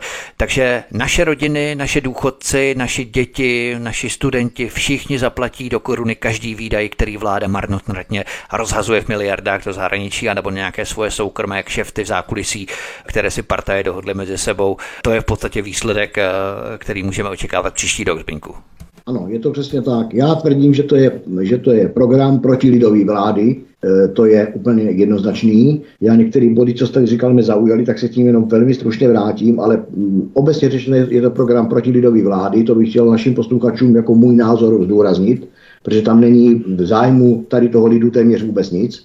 Za druhý si myslím, že tam je už, e, už je tam špatně, když vůbec to připustím, ono to je celý špatně, ale když tam připustím ten výpočet, tak je tam špatně podle mého názoru klíč, že všechno se vypočítává na 10 milionů obyvatel, počet policistů na 10 milionů, počet zdrav, vytíženo zdravotní soustavy na 10 milionů, ale nás tady není 10 milionů, tady je už o 1 milion Ukrajinců víc, tady jsou Syřani, tady je kde kdo, takže nás je tady možná 12 nebo 13 milionů. Nedovolím si to odhadnout, je to odhad. Ale už to, říkám to jenom proto, že aby, aby náš posluchač navnímal, že to není tak eh, všechno tak, jak to, jak to bylo to, to tak, tak čistý, to víno, jak to, to bylo v tom filmu tím předsedou, ale mm, myslím si, že to je opravdu protilidový plán. Já si myslím, že, že je všechno dělané pro to a vůbec u těch důchodců se mi to hrozně týká, protože jak tady Alenka už zmiňovala, to je přesně generace, která celý život budovala republiku, zatímco oni tuto republiku vytunelovali a rozkradli a odměnou za to, že republiku vybudovali, jim je to, že je ožebračíme a pošleme do rakve. Jinými slovy z pracovního procesu přímo do rakve. Třetí bod, který mi u toho napadá, který mi velmi pohoršuje, je to, že ono zase ještě taky laická veřejnost si neuvědomuje, že že tam ještě vznikne takový jakoby mezipásmo, to nazvu teďka pracovně a musím se to hned vysvětlit, co tím chci říct že jestliže bude hranice pro důchod třeba 60, 68 let, tak celá řada profesí nebude prostě tu pracovní činnost v, tom, v důsledku toho věku zvládat. Jo, nemusí představit strojvedoucí, jak leze do lokomotivy, potom žbrdlení v 68 letech jako 25 letý nebo 35 letý chlap. Ale e, e, on v podstatě eh, tu práci nezvládne, zaměstnavatel ho klidně i propustí, vyhodí, řekne mu, hele, mašin Fíro, ty to prostě nezvládáš, já tady nepotřebuju, ty mi tady spadneš, bude pracovní a tak dále, a tak dále. Prostě ho vyhodí, ale on nebude splňovat nárok na důchod, tak vlastně bude, bude žebrák. Nebude nic. Nikdo mu nic nevyplatí, prostě bude, jo, tak to udělají, tak to bude, tak to podle mě napasujou, že žádný úřad práce a podobně a podobně. Prostě nebude nic a těch pět let bude pod mostem. Tady toho se hrozně, tady toho se hrozně bojím. A potom, jak jste tady jmenoval některé ty, některé ty věci, tak přesně eh, tam, kde by se eh, v podstatě šetřit mohlo, ale já zase si myslím, že šetřit by se mělo ve prospěch, ve prospěch e, země a ne ve prospěch cizáků, vlastním brát a cizím dávat, to si myslím, že je špatně. Já, bych, já si myslím, že vlastním by se mělo dávat a cizím pomáhat. A nikoli vlastním brát a cizím dávat. To je, si myslím, velký rozdíl pojem a průjem. Ale jestliže bych tady někde já šetřil, tak bych tady šetřil na vězních. Proč nás vězni musí stát 10 miliard ročně a to ještě v kontextu toho, a to já vím, o čem mluvím, Alenka taky A to Spinku patří to jednom, k jednomu z těch bodů v nervu, že tě přerušuju, také snížení počtu vězňů. Já to, já, ale já tím chci říct, já jsem bych jenom proto, že ten nerv tam má, já nevím, asi, asi 15 bodů, který jakoby tam avizuje, kde by se dalo ušetřit, ale nejméně bodů tam má to, co se týká, jako by řeknu teďka státní zprávy a nejvíc bodu tam má to, co, týká, co se týká lidí. A já teď si, si, si, tu, chci otevřít tu diskuzi k tomu, že si myslím, že kdyby někdo začal šetřit právě u těch vězňů, protože v kontextu e, kvality justice si myslím, že by vězňů mohla být polovina, ne míň. Za další si myslím, že, věz, věz, e, že všude jinde se, když se, baví, když se bavíte s nějakým, s nějakým teďka řeknu, nechci odborníkem, ale aktivistou přes justici, tak vám řekne, vy musíte být asi hodně drahá země, když tam máte tolik kriminálů a tolik bachařů a, a vaříte jim a topíte jim a želíte jim a tak dále, tak dále.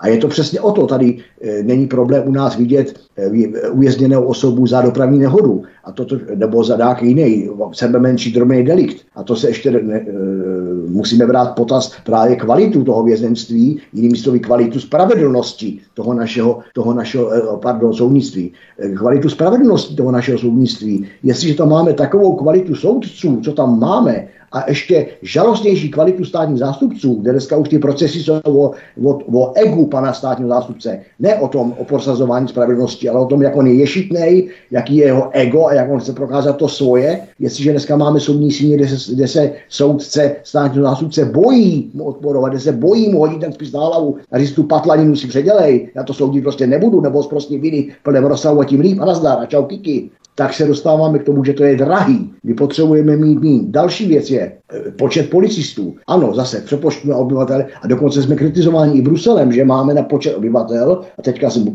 to je úplně jedno, jestli máme 10 milionů, nebo je nás tady ve finále i s, i s 12, Eh, tak máme tam nějaký počet policajtů, policajtů a když se potom, eh, eh, když si vyžádáte nějakou oficiální vnitránskou tabulku, nějakou, nějakou, nějaký číslo o objasně, objasněnosti, jinými slovy pro naši, pro naši laickou veřejnost, kolik toho ti policajti umí vyšetřit, co umí vypátrat, co umí vyšetřit, tak když je to 30% oznámených případů, tak je to, tak to je už pro ně perla, to už je vrchol jejich činnosti. Tak potom se nabízí tady, tady skoro, skoro, skoro, skoro, skoro taková, jak bych to řekl, mikroúvaha, jestli ono jich nemusí, nemusí být o 60% mín, protože oni stejně, stejně kulový vyšetřejí a kulový zjistějí. Oni dneska jejich vyšetřování je šmírování Facebooku, sledování kamer, ale jenom takový bych řekl politický sledování kamer, když pak se něco děje, tak stejně ten kamer, kamerový záznam tam záhadně není.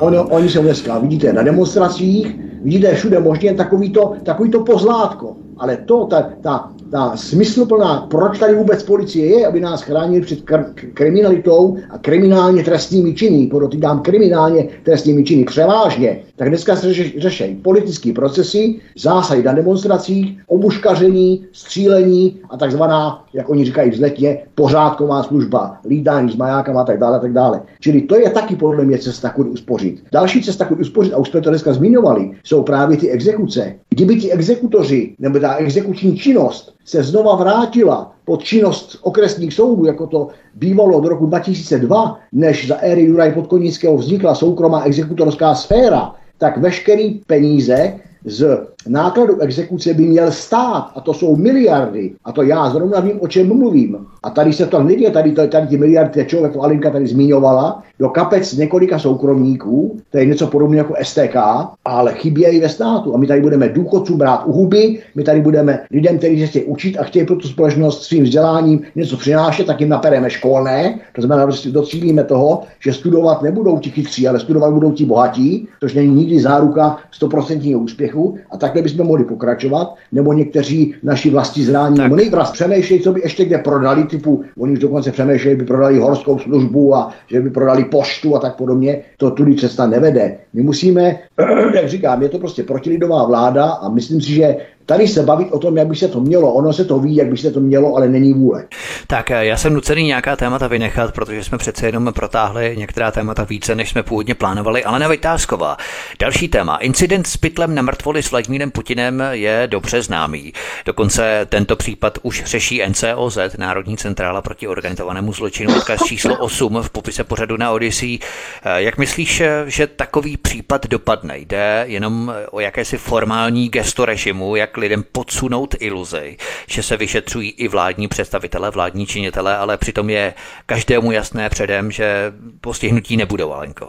Tak já no, jsem si naprosto jistá, že postiženi nebudou, že, že nebude zahájeno žádné trestní řízení, že se to no, prostě že to zmizí a že vlastně, mm, že se tím údajně začalo zabývat NCOZ, ne, nevím, asi těch podnětů občanů a spolku bylo tolik, že nějaké kroky musí udělat. My s tím máme velmi dobré zkušenosti se Zbínkem, protože za institut jsme podobných žalob, kdy se jednoznačně jednalo o trestné činy, Eh, podávali celou řadu a teda vytrvalé, že bychom to podali a, a jako udělali si čárku, že jsme podali naopak, jsme se odvolávali, dovolávali přes státní zastupitelství, ale stejně to bylo zameteno pod koberec. Takže já jsem si naprosto jistá, že i tato dehonestující uh, záležitost, Putin v, v pytli pro mrtvoly na ministerstvu vyvěšený, Eh, tak tato dehonestující záležitost pro Českou republiku, opravdu mm, to je to, se to týká, de facto bylo to na státní budově, týká se to nás, občanů celého národa, takže nebude nikterak potrestána. Jak bys takové... Dokonce bych se eh, byla schopna ložit o já nevím, tabulku dobré čokolády, že, že z toho absolutně vůbec nic nebude. Akorát se bude pár policistů, kteří by mohli vyšetřovat Eh, činy, eh, závažné trestnou, závažnou trestnou činnost, eh, jako jsou vraždy u mě, tak budou tady se zabývat možná půl roku, možná rok, možná dva roky tady touto záležitosti a pak to skončí jako ptačí nebo čapí hnízdo, čili do nekonečna. Jak bys takové šetření hodnotil Zbyňku ty? Jde o učebnicový příklad toho, kdy zločinecký systém šetří své vlastní dostihové koně. Tak já, já, já jsem to skákal do řeči, protože jsem chtěl doplnit, jsem rád, že ještě mám eh, eh, možnost se vyjádřit. Já jsem v této věci podával svoje osobní trestní oznámení 1. listopadu. Podal jsem ho pro, čtyři, pro podezření ze čtyřech trestných činů, a to hanobení národa, poněcování nenávistí vůči skupině osob, a omezování jejich práv a svobod, eh, eh, pro, pro podezření z trestného činu zneužití pravomoci úřední osoby a pro podezření z trestného činu porušení povinností při správě cizího majetku. Protože ve čtvrtém odzadu tak ta plachta, vyvita ta, ta, ta, eh, ta morbidní záležitost stále daňové poplatníky, nebo podle mých informací měla stát 73, více jak 73 tisíc korun, takže my tady šetříme, bereme důchodcům a tak dále, tak dále, všechno, co jsme si říkali a potom máme veřejné peníze na to, aby jsme na, budovy, na, bud- na státní budou dávali nějakou nevkusní a morbidní plachtu. Tím spíš, že tam nevyselo další 20 doby amerických válek, takže nevidím důvod, proč by tam měla vyset teďka nějaká morbidní, morbidní, morbidní plagát nebo morbidní plachta. E, za druhý si myslím, že se to nevyšetří, pochopitelně. Za třetí si myslím, že NCOZ, NCOZ to má proto, že nemůžeme vyloučit, že právě na NCOZ má pan Rakušan nejvíc kamarádů a proto to má NCOZ. Protože jinak by to měl dělat útvar extremismu a terorismu a určitě ne NCOZ, ale to je jenom podle mé, mého chabého názoru policejního prostředí, ale zřejmě jsou na to jiní odborníci než nějaký prousek, takže eh, podle titulku no, no, mediálně to má NCOZ. Ale souhlasím s Alenkou, proto bych se o žádnou čokoládu nesázel, nebo když také není o dvě, ještě jednu pro mě, že já mám taky čokoládu rád, že se to rozhodně nevyšetří, Naopak bude to, bude to spanfletizováno, zameteno pod koberec jako všecko, jako bečva, jako cokoliv jiného, říkala Lenka Čapí, hnízdo tak dále. Prostě, co nám paměť sahá veřejnosti, občanské veřejnosti, tak nikdy žádná kauza nějakého politika, krom doktora Ráta, e, nebyla, nebyla dotažená do konce, čili jiným slovím mocným se stejně nic nestane, ale myslím si, že je to tady opravdu přes čáru. A kdybych do toho nechtěl tahat politiku, do toho, do toho nechci tahat politiku, tak si myslím, že policie České republiky je podle zákona službou, službou veřejnosti, nikoli službou ministra vnitra. Máme tady s Alenkou celou řadu dopisů v rámci institutu, tam právě ministerstvo vnitra odpovídá, že není složkou, která řídí policie a nezodpovídá za její činnost, tak tím spíš nechápu a nerozumím tomu, proč má horda policajtů chránit, eh, hlídat nějakou plachtu z libovůle někoho. Prostudoval jsem si dokonce zákon číslo 2 o zřízení, ministerstv, o zřízení ministerstev. Nenašel jsem tam ani jedno oprávnění, ani jediného ministerstva k vyvěšování podobných plachet. A jestliže teda vezmeme ústavu, že státní orgán si může dovolit pouze to, čemu zákony zmocňují a má zakázáno to, čemu zákony nezmocňují, přesně naopak od, od, od občana, tak tady nikdo nikoho nezmocnil zákonem vyvěsit tam takovou plachtu, takže zneužití osoby a tak dále, nebudu široký. Prostě s tou, za prvé s tím lidsky nesouhlasím, za druhé to vidím mezinárodně morbidní záležitost, za třetí si myslím, že se to zamete pod koberec, což bude dokonalý důkaz o tom, že tady žádná demokracie a právní stát není. A za čtvrté si myslím, že takovým trestním čin došlo a že by se to vyšetřit mělo.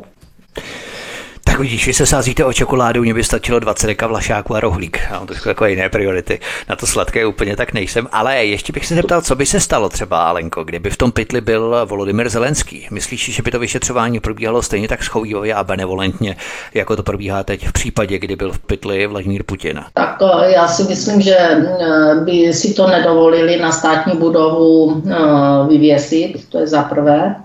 A kdyby si to dovolili, tak eh, by měli z toho závažný trestný čin a určitě by šli všichni do kriminálu, kteří se podíleli na tady této absurditě. No právě, já myslím, kdyby to třeba si dovolil provést některý občan. Takže já, mám skočím, Víšku, já mám skočím do řeči, moc se omlouvám, ale to bychom, aby jsme byli široký, tak to je potřeba. To je, jak říkal pan eh, prezident Klaus Technická, znám nebo neznám člověka, naše, mám obráz, disponuji obrázkem, kdy majitel soukromého domu si přesně takovou plachtu pověsil na svůj barák a má tam přesně opačné obličeje. A řeknu vám, že je to perfektní obrázek, jestli chceš pošlutí ho a můžeš to zveřejnit na svém webu, na svý webovce nebo na svým eh, Facebooku.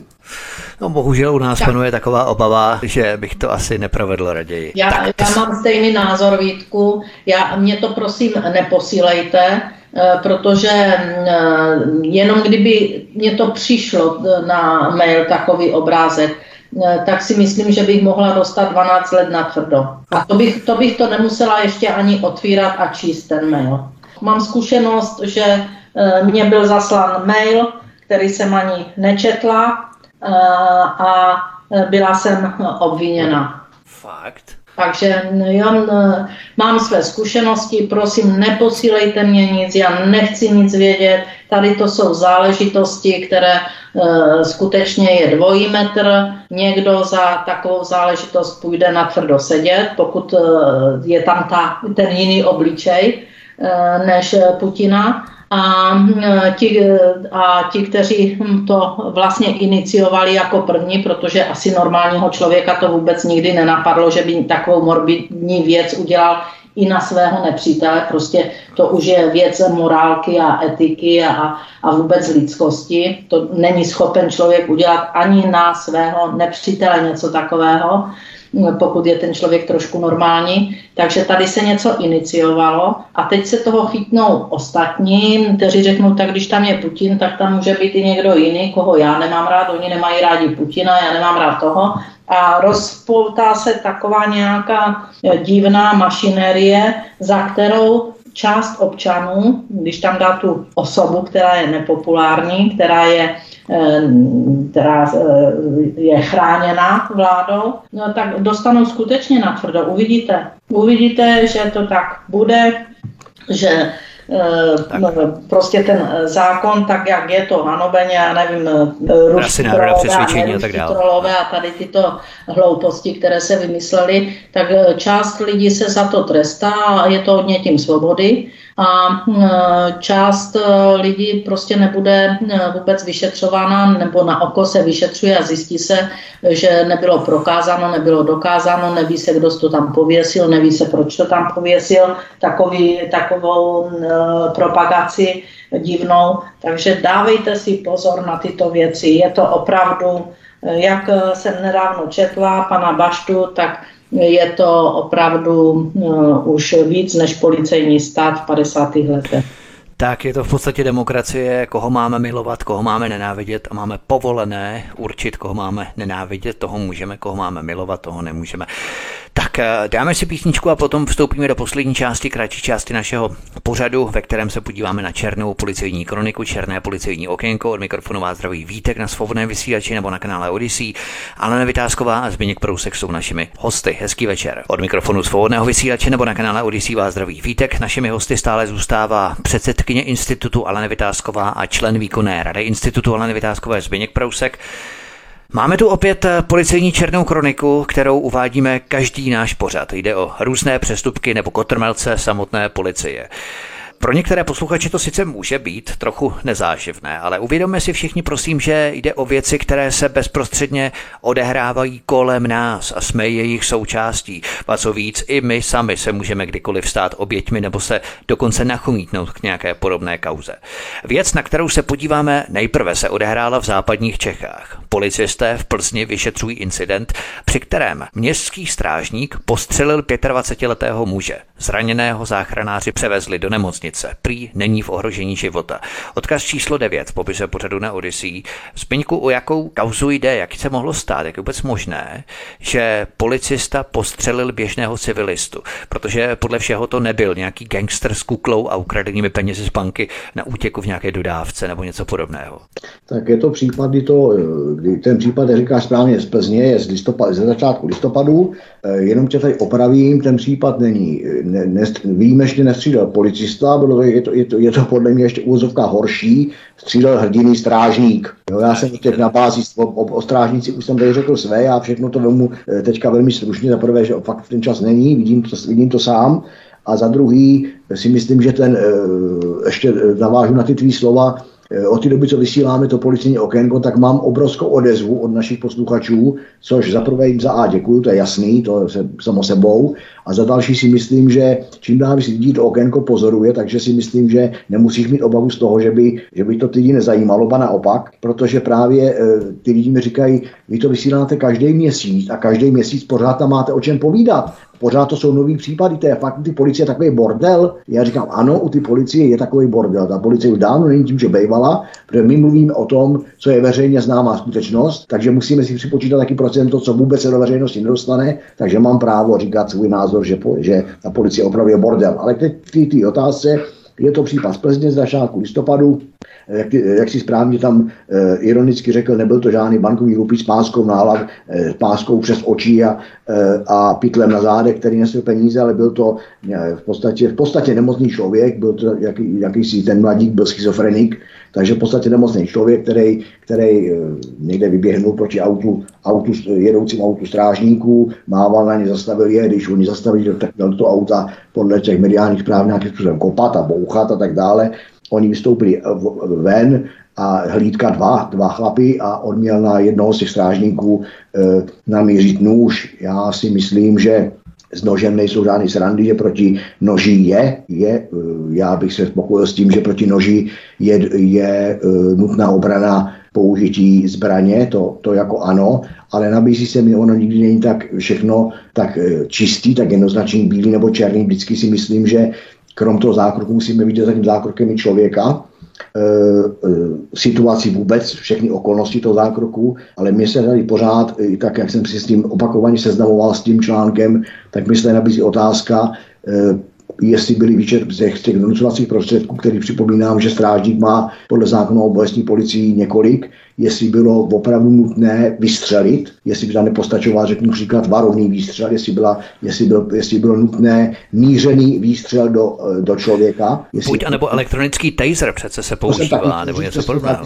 Já, no. Ano, ano, jestli tam byl potřeba, jestli teda eh, byl potřeba mířený výstřel do člověka, nebo by ho mohl odradit od toho držení toho nože, které se ty strážníci oprávněně mohli bát, eh, varovný výstřel do vzduchu, jestli ta varovný výstřel do vzduchu byl a, po, a ten, tak potom by řekl ano, jest, proč tam, jestli selhala hrozba namířenou střelnou zbraní, jestli sel, selhal dneska na metr a půl až dva ideálně účinný sezotvorný prostředek, anebo jak tady ty teďka zmiňoval, elektrický, para, elektrický zneschopňující prostředek, to je všechno otázka, nebyli jsme na tom místě, ale jestliže by teda policie, která to prověřuje, vyšetřuje, tak si myslím, že, že by tady, se tady těma otázkama měly zajímat. Jestli byly vyčerpány minimálně tři e, vysoce účinný donucovací prostředky, protože mířená střelba do člověka je nejkrajnějším prostředkem strážníka a v podstatě i policisty. Není horší, protože může následovat smrt a víme, povídali jsme si v předchozích okénkách, jak ty říkáš, černé kroniky,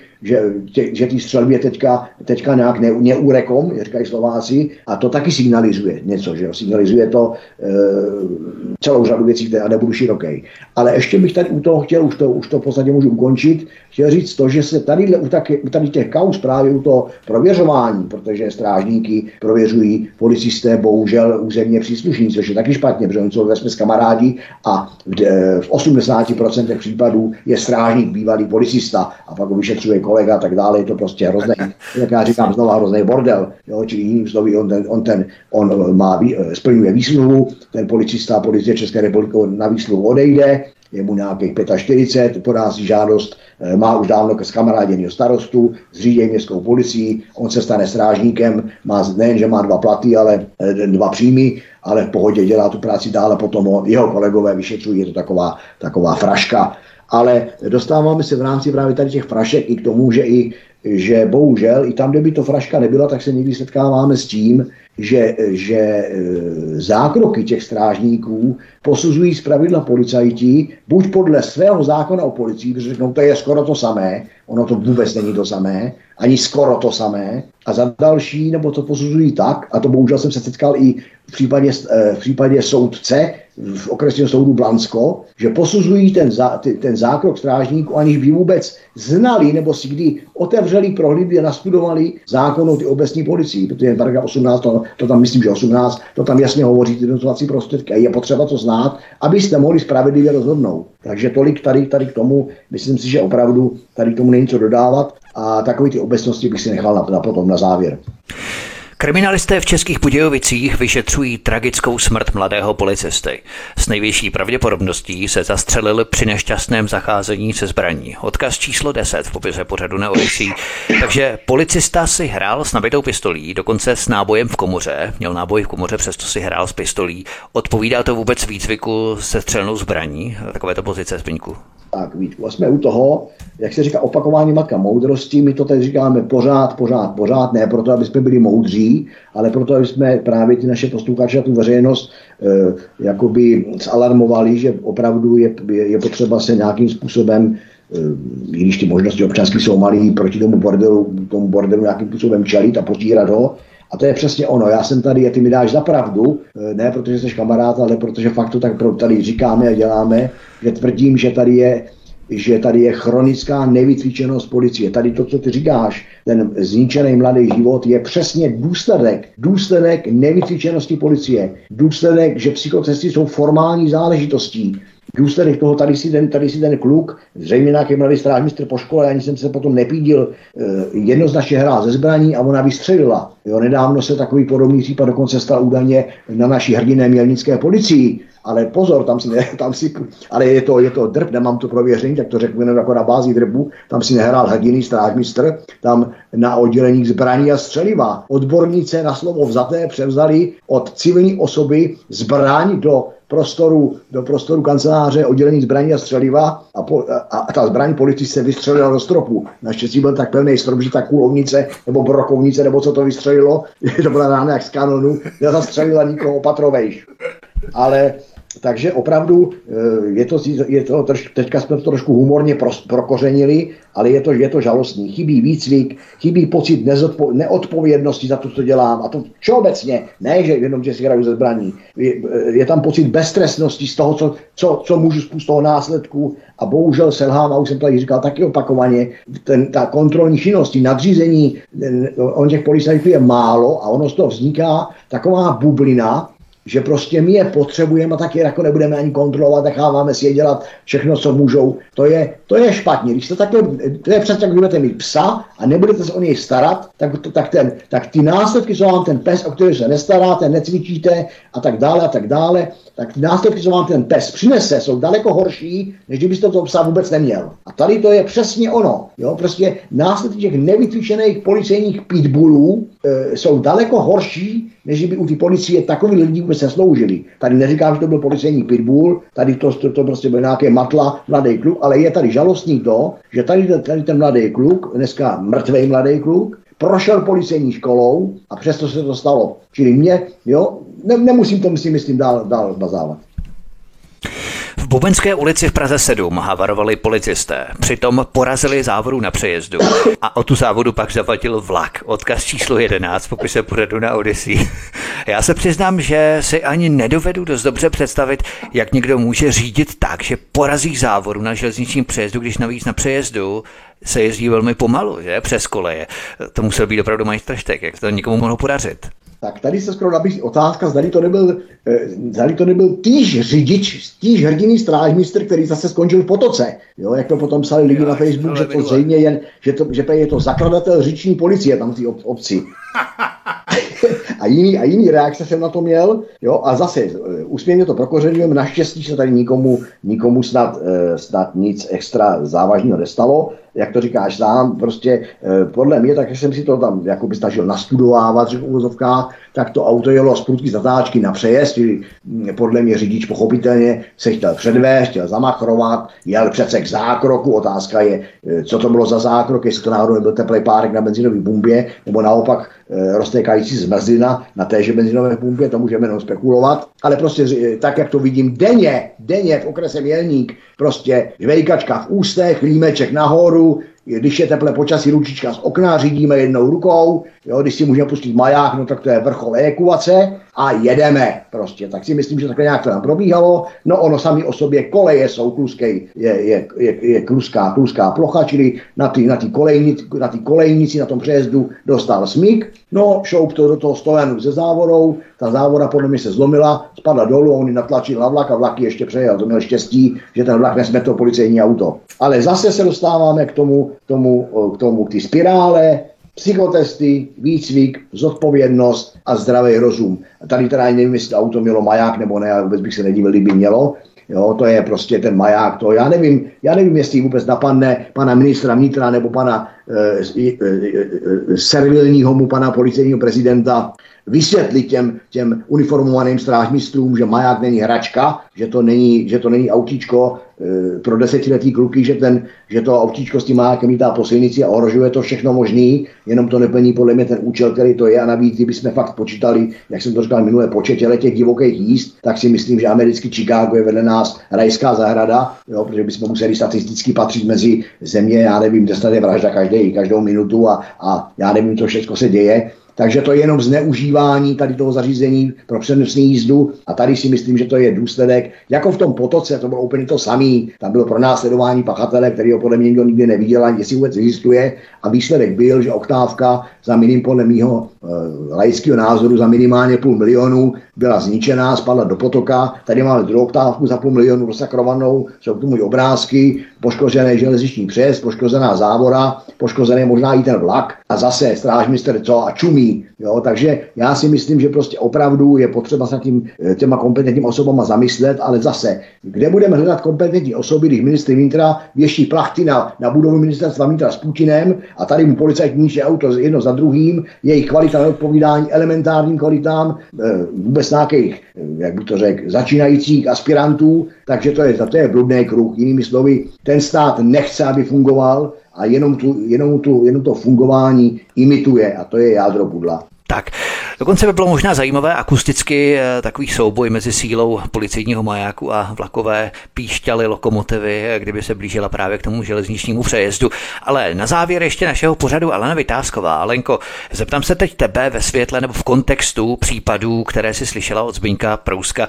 Gibbs totiž zjistil, generální inspektor bezpečnostních sborů, totiž zjistil, že Policisté berou anabolika. Pro udržování dobré fyzické kondice, aby měli svaly a aby byli dostatečně nabuzení, v některých případech až agresivní, to vedle fitka dohání i tímto způsobem, tedy anaboliky. Odkaz číslo 12 v popise pořadu na Odyssey. Je to dobrá vizitka policie, že by se třeba policisté již eh, neupláceli penězi, ale každý by měl u sebe pár krabiček z eh, anaboliky. Je nutné vědět, jaké anabolika berou, protože některé se doporučují i v těch fitness centrech aby si neutrhli vazy a já nevím, jo, takže, takže je asi mezi tím rozdíl a pokud berou takové, které si popisoval, tak si myslím, že, že by se měl dávat pozor na to, co vlastně jsou ochotní za anabolika pak dát a jestli to není i nějaká fáze pak závislosti na, na těchto preparátech ale rozhodně odsuzovat, já bych to neodsuzovala. Tím neříkám, že já bych to brala, já bych v životě takové věci nebrala, ano, ale jako pokud eh, cvičí a mají doporučení od toho cvičitele, protože asi cvičí taky pod dohledem, předpokládám, že se tam sebou ne, nemrskají v těch posilovnách jenom jak oni chtějí, ale že tam mají nějaký odborný dohled, tak asi k tomu mají i nějakou další výživu a pokud to jsou anabolika, taková ty, ty, kdy vás jenom napumpují, tak je to špatně a neměli by to brát. Zbigněk Prousek, poslední slovo ve světle těch všech případů, kdy policista postřelil civila v Plzni, další policista si hrál s pistolí a omylem se zastřelil, jiní policisté jeli jako prasata a porazili závoru na železničním přejezdu. Nesvědčí to o takovém trendu určitého policejního pitbullství? Možná se to tady i řešil v minulých pořadech. Jo, ano, přesně tak, to je přesně to, co já říkám. Já jsem už dokonce jsem jednou, jednou jak bych to řekl, provokoval v dobrém slova smyslu, jo, tím, že říká, že takový ty policajti, když by, když by mě poslouchali, že by se báli eh, vylézt ze služebny. Eh, já tvrdím, že ne, já zastávám názor a sám jsem se v pohyboval a vždycky jsem patřil mezi velmi přísným lidem a vyžadoval jsem vždycky striktně prostě nějaký zákony nebo předpisové normy, nějaký předpisy, které byly. Ale já si právě myslím, že to toho policajta policajtem dělá, že on musí si práci rozumět, musí, ten, musí veškerou legislativu, kterou proto potřebuje, musí perfektně znát, ale hlavně nejen, že ji teoreticky zná, on ji musí umět uplatnit v praxi. A tady to, co říkáš ty, to pitbullství, to je přesný opak. Jo? E, když se ještě vrátím k těm, e, jenom okrajově, k těm, těm anabolikům, e, víme třeba, že anabolika mají obrovský vliv na chování, na chování člověka jako takový. Jo? Mají nežádoucí účinky na psychiku, vyvolávají agresivitu a tak dále. Právě ty nedovolí anabolika nebo ty, co jsou, co jsou mimo jakousi kontrolu. A tím se dostávám, když si použil to slovo pitbullství, tak se dostáváme i k tomu, k tomu takovému zásadnějšímu, co, je, co, e, co jako já zatím o mého úhlu pohledu vidím. A to, a to je, proč je na ty policajty vůbec vedený e, takový tlak na to, jak vypadají, aby byli svalovitý, aby byli agresivní. Proč je není vedený tlak na to, aby měli objasněnost, aby měli zdravý rozum, aby byli slušní, aby, aby opravdu pomáhali a chránili veř, občany a veřejnost? Proč, proč oni mají takový enormní zájem na tom, aby aby se líbili nadřízené, možná i sami sobě, někteří jako třeba ti narcisové tam někde na ty, na ty politické akci, ale nebo v těch počernicích ten blázen, ale proč oni mají? Mně to připadá, že z toho můžeme i jako pod, vidět i zákulisně, že co se každý, jak by to řekl, každý si dovolí, co je mu dovoleno a zase z, z jiného pohledu oni dělají to, co se po nich zřejmě chce. To znamená, že my tady chceme mít policajty bez mozku, svalnatou hmotu, obušek a někoho střískat, někoho zastřelit, anebo tady chceme mít policajty, který, který eh, se chovají podle zdravého rozumu, mají výsledky, mají přirozenou autoritu a občaní jim věří, protože je opravdu chrání a eh, umí kde jakýho gaunera vypátrat, odhalit a tak dále. A tak dále. Vezmeme si dva konkrétní příklady, které mi teď, teďka momentálně napadlají. Vezmeme si COVID, eh, dobu covid teroru, tak co se našlo policajtů na to, aby chodilo vagónama železničníma, teda myslím teď, a kontroloval cestující, jestli mají dobře nasazenou roušku. Když pominu, že ten, co, ten, ten vyznavač ty, ty, ty, ty roušky je, e, se bojí dechat vzduch, ale čtyřikrát do sebe naprat nějakou chemii dožil, to se nebojí, ale když se vrátí k tomu, tak to se, to se našlo policajtů, aby kontroloval ty cestující, a naj, ale když máte hledat policajta, aby kontroloval e, vandaly, který ničej e, stovky železničních vagónů, způsobují milionové škody českým drahám či národním dopravci, tak nevidíte ani jednoho. To jsou obrovské diametrální rozdíly. Když máte vidět jízdy pod majákem, tak jich počítáte ve větším městě 10 minimálně, 10 denně, to si dovolím tvrdit. Když ale, máte, když ale voláte po, e, policii na trestní oznámení, úplně normální, vykradený sklep, vykradená chata, já nevím něco, tak čekáte až dvě hodiny. To jsou obrovský rozdíly. A tady, abych se vrátil k tomu tématu, tomu tvýmu e, pitbullství, to je přesně ono. Proč oni musí žrát řeknu lidově nějaké drogy? Proč musí vypadat svalnatě? Proč mají, e, proč je, no protože si myslím, že ten tlak celkově, takový ten, i ta, i ta politická vůle je, aby policajti byli vidět, aby se jich lidi báli, čili aby měli postavy namakaný, aby když se postaví, ale takový policajt se hodí kam? No jenom na demonstraci, protože jinak se dneska nikde nic neděje. Nebo jestli mě dobře přesvědčovat, že ano, že na každém rohu číhá nějaký zákažný vrah, tak ať mě to přesvědčuje, ale já si myslím, že to tak není. Čili já si myslím, že to politikum, a ono je to konec konců i v těch, i v těch, i v těch procesních a trestních kauzách, Jo, prostě, e, jako když si půjčím například ty namalovaný tykadílka, to už je teda strašně dávno, ale nedávno byl nějaký proces s, s nějakou, nějakou, nějakýma dvoma klukama, který kritizovali nějaký Ukrajince, tak dostali na 6 let na tvrdo, nebo 5 a 6 let, já už teďka nevím. Jo. To, je to, to je to, co říkala, to, co tady zmiňovala Alenka.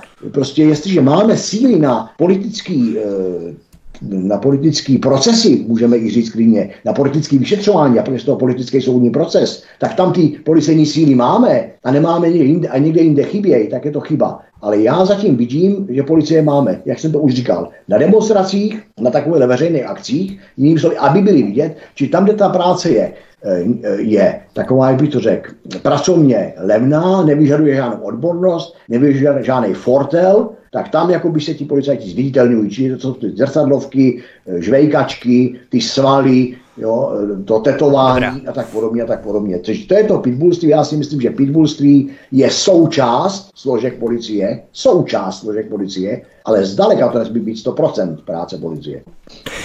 To by bylo všechno k našemu dnešnímu pořadu. Opravdu už nemáme vůbec čas, takže musíme končit. Já poděkuji Aleně Vytázkové, předsedkyni institutu Aleny Vytázkové.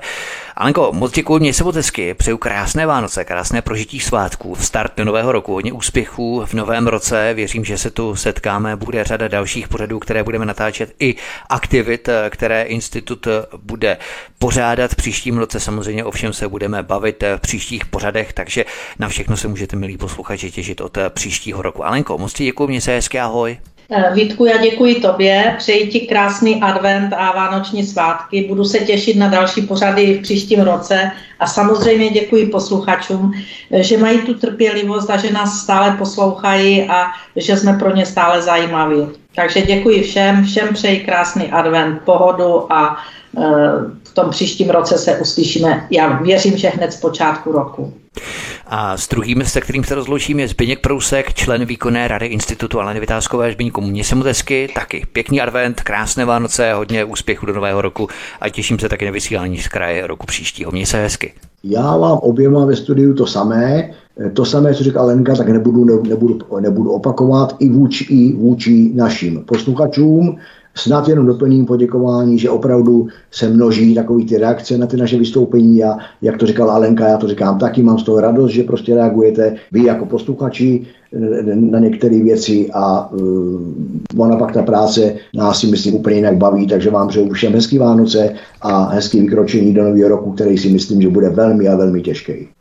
Nezanevřete na nás, budeme s vámi i příští rok. Od mikrofonu vás zdraví Vítek na svobodném vysílači a jenom připomenu velmi rychle. Prosím, stáhněte si náš pořad v MP3 formátu, buď na stránkách svobodného vysílače, nebo prosím zavítejte na kanál Odyssey a odsud právě sdílejte tento pořad na sociální média, případně odkaz pořadu pošlete e-mailem vašim kamarádům, přátelům, známým, se kterým byste se chtěli podělit o informace v tomto pořadu a také budeme rádi, když nám zanecháte komentář, postřeh, nějaký váš názor, co cokoliv v komentářích tady pod pořadem na kanále Odyssey a když budete odebírat tento kanál kliknutím na tlačítko odebírat a také kliknete na zvoneček zapnout upozornění, aby se nepřišli u další pořady, které pro vás chystáme tady u nás na studiu Tapin Radio svobodného vysílače. Od mikrofonu vás zdraví Vítek na kanále Odyssey, mějte se krásně a příště se s vámi opět těším na slyšenou. Prosíme, pomožte nám s propagací kanálu Studia Tapin Radio Svobodného vysílače CS. Pokud se vám tento nebo jiné pořady na tomto kanále líbí, klikněte na vaší obrazovce na tlačítko s nápisem Sdílet a vyberte sociální síť, na kterou pořád sdílíte. Jde o pouhých pár desítek sekund vašeho času. Děkujeme.